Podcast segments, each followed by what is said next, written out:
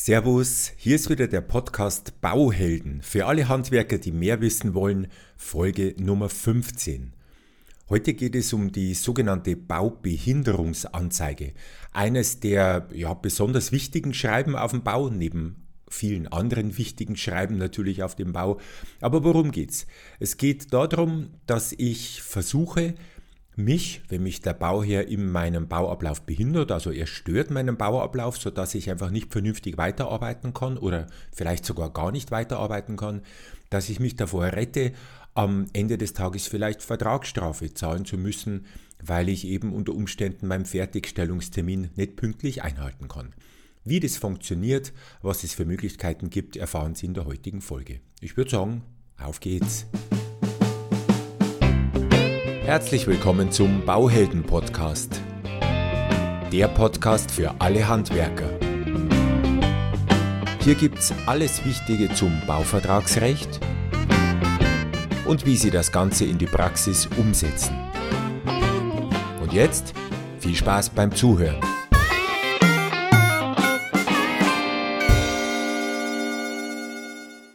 Wahrscheinlich gibt's in der Praxis kaum eine Baustelle, bei der es nicht irgendwann mal zu Verzögerungen kommt. Meistens natürlich zu Verzögerungen des Bauherrn, weil darum soll es uns heute gehen. Es kann sein, dass einmal Pläne oder Genehmigungen nicht rechtzeitig kommen, dass irgendwelche Nachträge nicht freigegeben werden, dass auf jeden Fall irgendwas, das von Seiten des Bauherrn kommen müsste, einfach zu lange dauert. Das Problem ist, wenn ich jetzt mich rühre und beschwere, zum Beispiel eben in Form einer Baubehinderungsanzeige, da kommen wir später gleich dazu, dann kann es mir natürlich passieren, dass der Bauherr vielleicht eingeschnappt ist. Ich habe kürzlich ein Seminar gemacht, so ein Online-Seminar in einer Firma, und der Firmenchef und die Bauleiter haben wirklich gesagt, die haben also manche Architekten oder auch Bauherren, die sind tatsächlich dann persönlich beleidigt. Abgesehen davon, dass das natürlich ein völlig unprofessionelles Verhalten ist, aber was ist denn die Alternative? Weil das dicke Ende kommt ja dann bestimmt zum Schluss. Sie sollen jetzt während der Bauphase brav schweigen, sollen einfach das Spiel mitspielen, und leider spielt halt der Bauherr oder der Architekt nicht nach den vereinbarten Regeln. Aber wenn es am Schluss dann zu einer Vertragsstrafe kommt, weil Sie vielleicht Ihren Fertigstellungstermin überzogen haben, dann wird die wahrscheinlich auch knallhart abverlangt. Also das hilft nichts. Deswegen müssen wir vorher schauen, dass wir zu unserem Recht kommen. Und genau hier kommt eben diese Baubehinderungsanzeige ins Spiel. Die Baubehinderungsanzeige finden Sie in der VB, Teil B. Das ist genauer gesagt der Paragraph 6.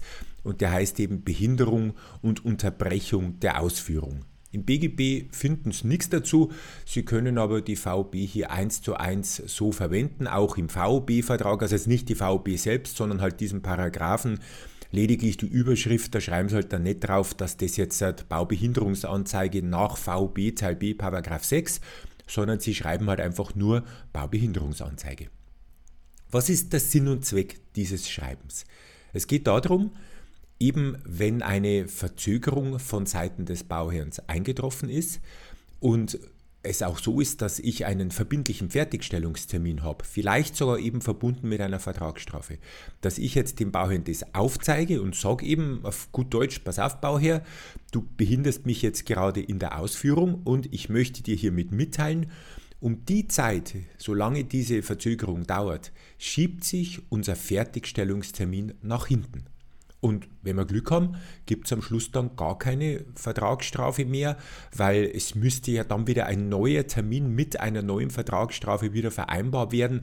Das wird aber normalerweise versäumt.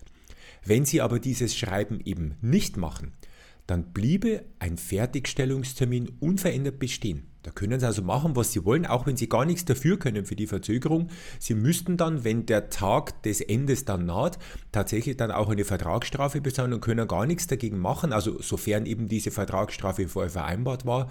Sie wären fällig, nur weil Sie eben vorher es unterlassen haben, hier ein Schreiben rauszuschicken. Weil wenn jetzt der Bauherr zum Beispiel ein Verbraucher ist, also eine Privatperson, der könnte sich natürlich danach darauf berufen, dass er eben Laie ist und das nicht wusste.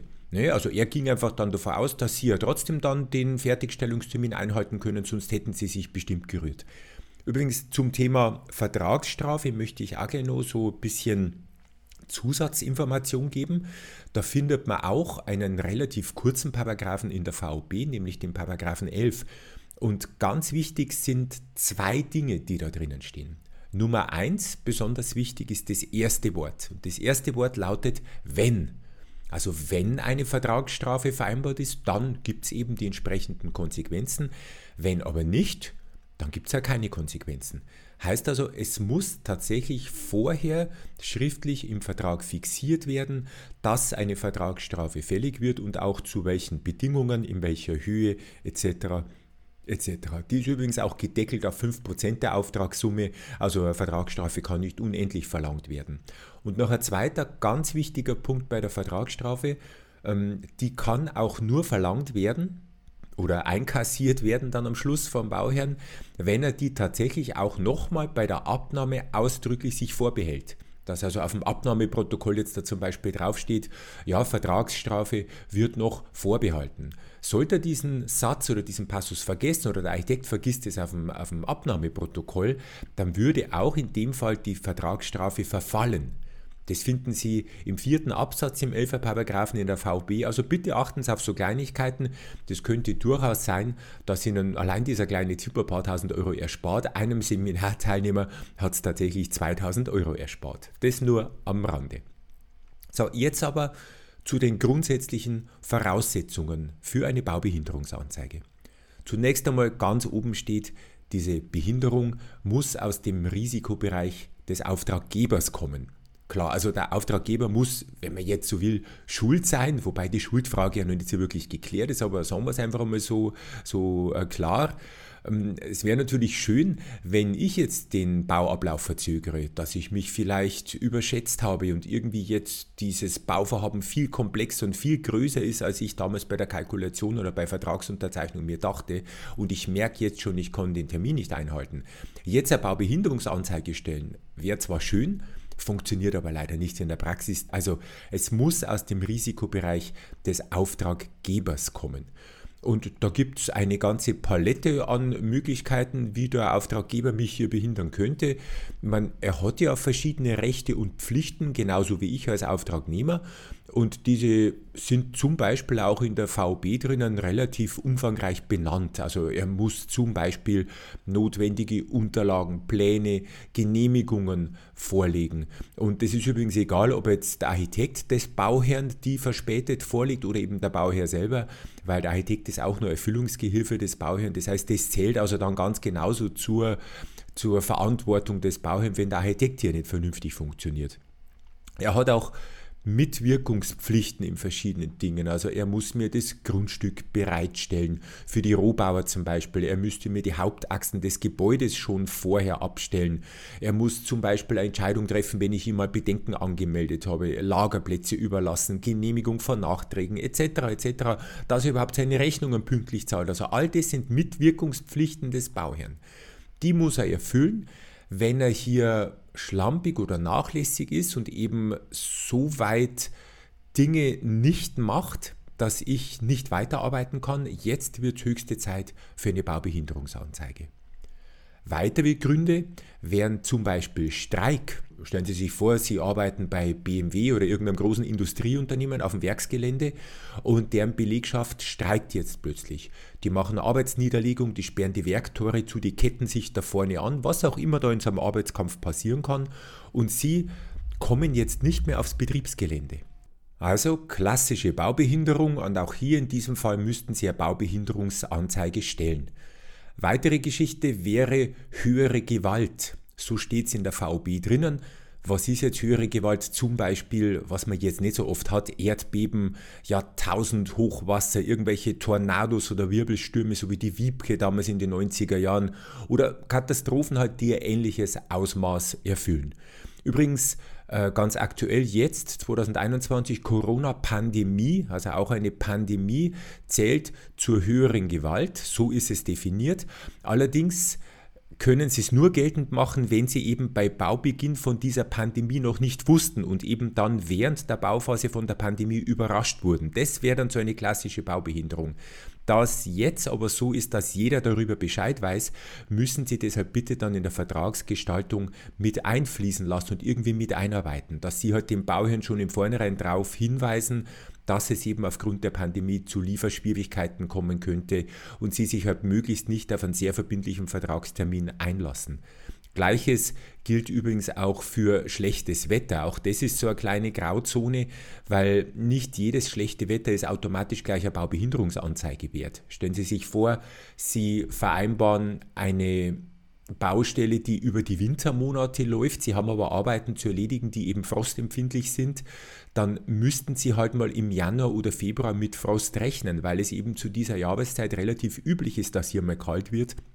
Das heißt, Sie könnten an der Stelle bis zu einem gewissen Umfang erst zumindest keine Baubehinderungsanzeige wegen höherer Gewalt stellen. Das würde definitiv nicht zulässig sein. Da müsste schon wirklich meterweise Schnee runterfallen oder über Monate lang minus 30 Grad sibirische Verhältnisse, ist aber relativ unwahrscheinlich. Wie bei vielen anderen Schreiben auch, gibt es auch für die Baubehinderungsanzeige bestimmte grundlegende Spielregeln, nenne ich es jetzt mal. Die erste Regel, und die gilt halt mal immer, bitte denken Sie an den ständigen Spruch, wer schreibt, der bleibt. Das heißt also, auch eine Baubehinderungsanzeige, wenn Sie die rausschicken, dann bitte nicht nur in mündlicher Form, bitte nicht per WhatsApp, bitte nicht nur als normal abgetippte Mail, sondern wenn Sie es schon schreiben, dann bitte nehmen Sie ein Schriftstück, unterschreiben Sie dieses Schriftstück, scannen Sie es ein und schicken Sie es dann erst per Mail. Alles andere würde eben nicht die Schriftform erfüllen. Also schriftlich, wer schreibt, der bleibt, ist die erste Regel. Dann natürlich so schnell wie möglich, also unverzüglich. Am besten noch am selben Tag, an dem die Verzögerung eintritt. Das kann ja durchaus sein, dass Sie einen sehr knappen Bauzeitenplan haben, sehr knappe Fristen bemessen bis zur Fertigstellung und am Ende kann Sie jeder Tag schon Geld kosten. Es kann ja vereinbart sein, dass Vertragsstrafe zum Beispiel pro Tag 0,1% der Bruttoabrechnung oder Nettoabrechnungssumme beträgt. Und 0,1% von viel Geld ist halt auch schon was. Also deswegen bitte so schnell wie möglich, damit Sie hier nicht einfach durch Nachlässigkeit unnötig Geld verlieren. Auch wichtig ist der Adressat dieses Schreibens. Schicken Sie es an die richtige Person und die richtige Person ist immer zunächst einmal der Bauherr. Also Ihr Auftraggeber oder Ihre Auftraggeberin, leicht rauszufinden, das ist die Person, die links oben auf dem Vertrag unter Auftraggeber steht. Bitte, diese Person muss immer über alles informiert sein. Ob jetzt dann der Architekt, der Bauleiter, irgendjemand, mit dem Sie sonst auf der Baustelle zu tun haben, dann das Ganze noch in CC bekommt oder irgendwelche Firmen, die Sie vielleicht draußen behindern. Das steht wieder auf dem anderen Papier, aber grundsätzlich muss immer der Bauherr informiert sein. Natürlich, als Praktiker weiß ich auch, man kann schon mal was mit dem Architekten drehen. Also das ist jetzt nur eine inoffizielle Meldung natürlich, die ich selber nicht mache, ich höre das nur von anderen. Bloß, da muss man halt dann den Architekten auch schon wirklich lange Zeit kennen und mit dem schon viele Bauvorhaben durchgeführt haben und es darf niemals zum Schaden des Bauherrn sein. Natürlich muss man nicht alles nach außen posaunen und ich möchte auch den Architekten jetzt nicht irgendwie anschwärzen, unbedingt, wenn der vielleicht einmal einen Fehler gemacht hat. Aber wenn es zum Schaden des Bauherrn wäre, dann heißt immer der Spruch, beiß nicht die Hand, die dich füttert. Das heißt, der muss auf jeden Fall informiert sein. Von dem kriegen Sie am Ende des Tages auch Ihr Geld bezahlt und warum sollten Sie deswegen am Bauherrn hintergehen? Dann eine weitere Spielregel. Wenn bestimmte rechtliche Voraussetzungen gegeben sind, dann steht Ihnen auch ein Schadensersatz zu, sofern Sie aber halt auch wirklich einen Schaden haben. Diesen Schaden müssten Sie unter Umständen auch beweisen können. Nehmen Sie folgenden Praxisfall, was manchmal so vorkommt, dass der Bauherr nicht jetzt einmal konsistent über 3, 4, 5 Wochen den Bau verzögert, sondern immer wieder mal ein paar Tage. Der bringt halt einfach schlampig seine Unterlagen bei und Sie können wieder 3, 4 Tage arbeiten, dann ist wieder Verzögerung. Dann gibt es wieder 3, 4, 5 Tage Arbeit, dann ist wieder Verzögerung und so weiter und so fort. Sie müssen ab und zu von der Baustelle weg, Sie müssen wieder kommen. Jetzt ist aber fast niemals die Verzögerung lang genug, dass Sie wirklich eine Baubehinderungsanzeige rausschreiben könnten. Und jetzt, um sich halt irgendwie zu schützen, ich würde als erstes empfehlen, suchen Sie das Gespräch mit dem Bauherrn. Wenn das nicht, die meisten sind ja wirklich vernünftige Menschen. Ich meine, Bauherr Bauherren sind nette Leute, sonst würden sie ja keine Häuser bauen und sonst wären sie auch nicht zu uns als Kunde gekommen und darum würde man das normalerweise auf einem kleinen Dienstweg regeln können. Wenn nicht, dann gilt es halt hier, ihre Fälle nicht davonschwimmen zu lassen. Sie müssen Baubehinderungsanzeigen halt dann schreiben, vielleicht mehrere. Sie müssen wirklich penibel dann ihren tatsächlichen Schaden dokumentieren, damit sie vielleicht, wenn später vor dem Sachverständigen oder vielleicht sogar vor dem Richter dann liegt, wirklich nachweisen können, wo denn genau ihr Schaden entstanden ist, wie viele Stunden Mehraufwand sie da hatten, etc. etc. Bitte achten Sie darauf, dass Sie auch hier in so einem Fall, wenn es einmal ein schwieriger Bauherr tatsächlich sein sollte im Ausnahmefall, dass Sie hier auf jeden Fall Ihre Rechte wahren und eben dann vernünftig Schadensersatz verlangen. Schadensersatz könnte auch entstehen, es gibt zu unterscheiden einen eine Primärverzögerung und eine Sekundärverzögerung. Die Primärverzögerung ist halt einfach die Verzögerung, die einfach eintritt, dass Sie jetzt nicht mehr weiterarbeiten können. Die Gründe habe ich hier oben schon benannt. Jetzt gibt es aber auch noch eine Sekundärverzögerung. Das ist die Zeit, die Sie zum Beispiel brauchen, um Ihre Baustelle wieder einzuräumen oder Ihre Baustelle auszuräumen. Einfach diese Randstunden, die hier anfallen, dass Sie wegfahren müssen, auf eine andere Baustelle fahren, dass sich vielleicht sogar die Zeit um mehrere Wochen dann nach hinten schiebt, weil Sie vielleicht jetzt in die Winterzeit reinkommen. Also all das wären auch Verzögerungen, die jetzt der Bauherr gar nicht wirklich verschuldet hat. Nichtsdestotrotz fallen diese Tage natürlich an. Ihre Aufgabe ist es dann, diese Tage zu summieren, vielleicht noch mit 1, 2, 3 Tagen Sicherheitszuschlag, einfach, dass wirklich nichts schief geht und eben den Bauherr dann darüber zu informieren, dass jetzt die Bauzeit sich um diese voraussichtlichen Tage eben verlängern wird. Sie wissen ja noch nicht genau, wann die Verzögerung dann wieder vorbei ist, deswegen können Sie ja nur immer voraussichtliche Werte nennen und sobald eben dann die Verzögerung entfallen ist, dann wissen wir genau, wie viele Tage es waren und dann gilt es, den Termin nach hinten zu schieben. Sollte übrigens eine Baubehinderung länger als 3 Monate am Stück dauern, dann haben sogar beide Vertragsparteien das Recht auf Kündigung. Zum Schluss noch eine Besonderheit. Wenn irgendwann einmal, je nachdem wie lange jetzt die Behinderung gedauert hat, ein paar Tage, vielleicht sogar ein paar Wochen, und die fällt jetzt weg, dann sind Sie nach VB verpflichtet, ich zitiere, ohne weiteres und unverzüglich die Arbeiten wieder aufzunehmen und den Bauherrn über den Arbeitsbeginn zu informieren. Also das Informieren ist jetzt nicht das Problem, aber unverzüglich die Arbeiten wieder aufzunehmen, könnte schwierig werden. Stellen Sie sich vor, Sie waren 2 Monate in der Ausführung behindert, jetzt durften Sie auch noch nicht kündigen und dann ruft Sie der Bauherr am Freitag an und sagt, so, 2 Monate haben wir jetzt leider nicht arbeiten können, tut mir ja leid, aber die Behinderung ist jetzt vorbei, die Pläne sind jetzt da, ihr müsst am Montag wieder mit der Arbeit beginnen. Ich habe nämlich in der VB nachgeschaut, da steht drinnen, ihr müsst unverzüglich die Arbeiten wieder aufnehmen. So einfach ist es aber Gott sei Dank nicht, weil ich glaube, dass auch Sie nicht daheim in der Garage oder im Lager irgendein Springer-Team sitzen haben, 5 Arbeiter, die den ganzen Tag nur Däumchen drehen und darauf warten, dass genau so ein Fall ist, dass Sie jetzt sofort einspringen dürfen.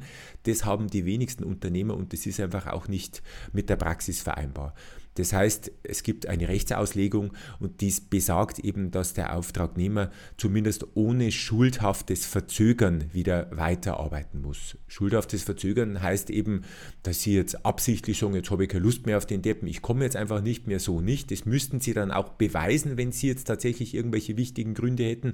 Aber diese wichtigen Gründe könnten ja zum Beispiel sein, dass Sie gerade mitten in einer Terminbaustelle stecken und hier jetzt fertig machen müssen, um eben hier keine Vertragsstrafe zu kassieren oder ähnliches. Das müssten Sie im Zweifelsfall nachweisen und das könnte sogar noch extremer werden.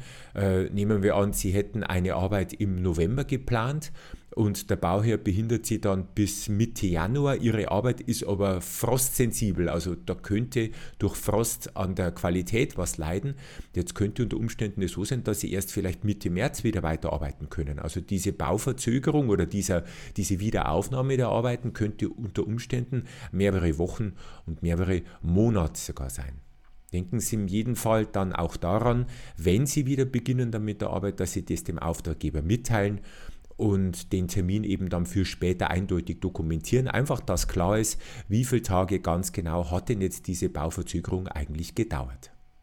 So, damit denke ich, ist das Thema Baubehinderung und Baubehinderungsanzeige ausreichend und wirklich ausführlich behandelt. dann wollen wir für heute wieder Schluss machen. Ich wünsche Ihnen wie immer viel Erfolg und vielleicht sogar draußen ein bisschen Spaß bei der Umsetzung meiner Tipps. Natürlich wünsche ich Ihnen schon von Herzen, dass Sie das, was Sie hier hören, womöglich niemals brauchen werden und immer nur wunderbare und pflegeleichte Bauherren haben. Aber auf jeden Fall denken Sie immer daran, echte Bauhelden wissen einfach mehr. Vielen Dank fürs Zuhören. Noch mehr Infos finden Sie unter www.tom-cat.de.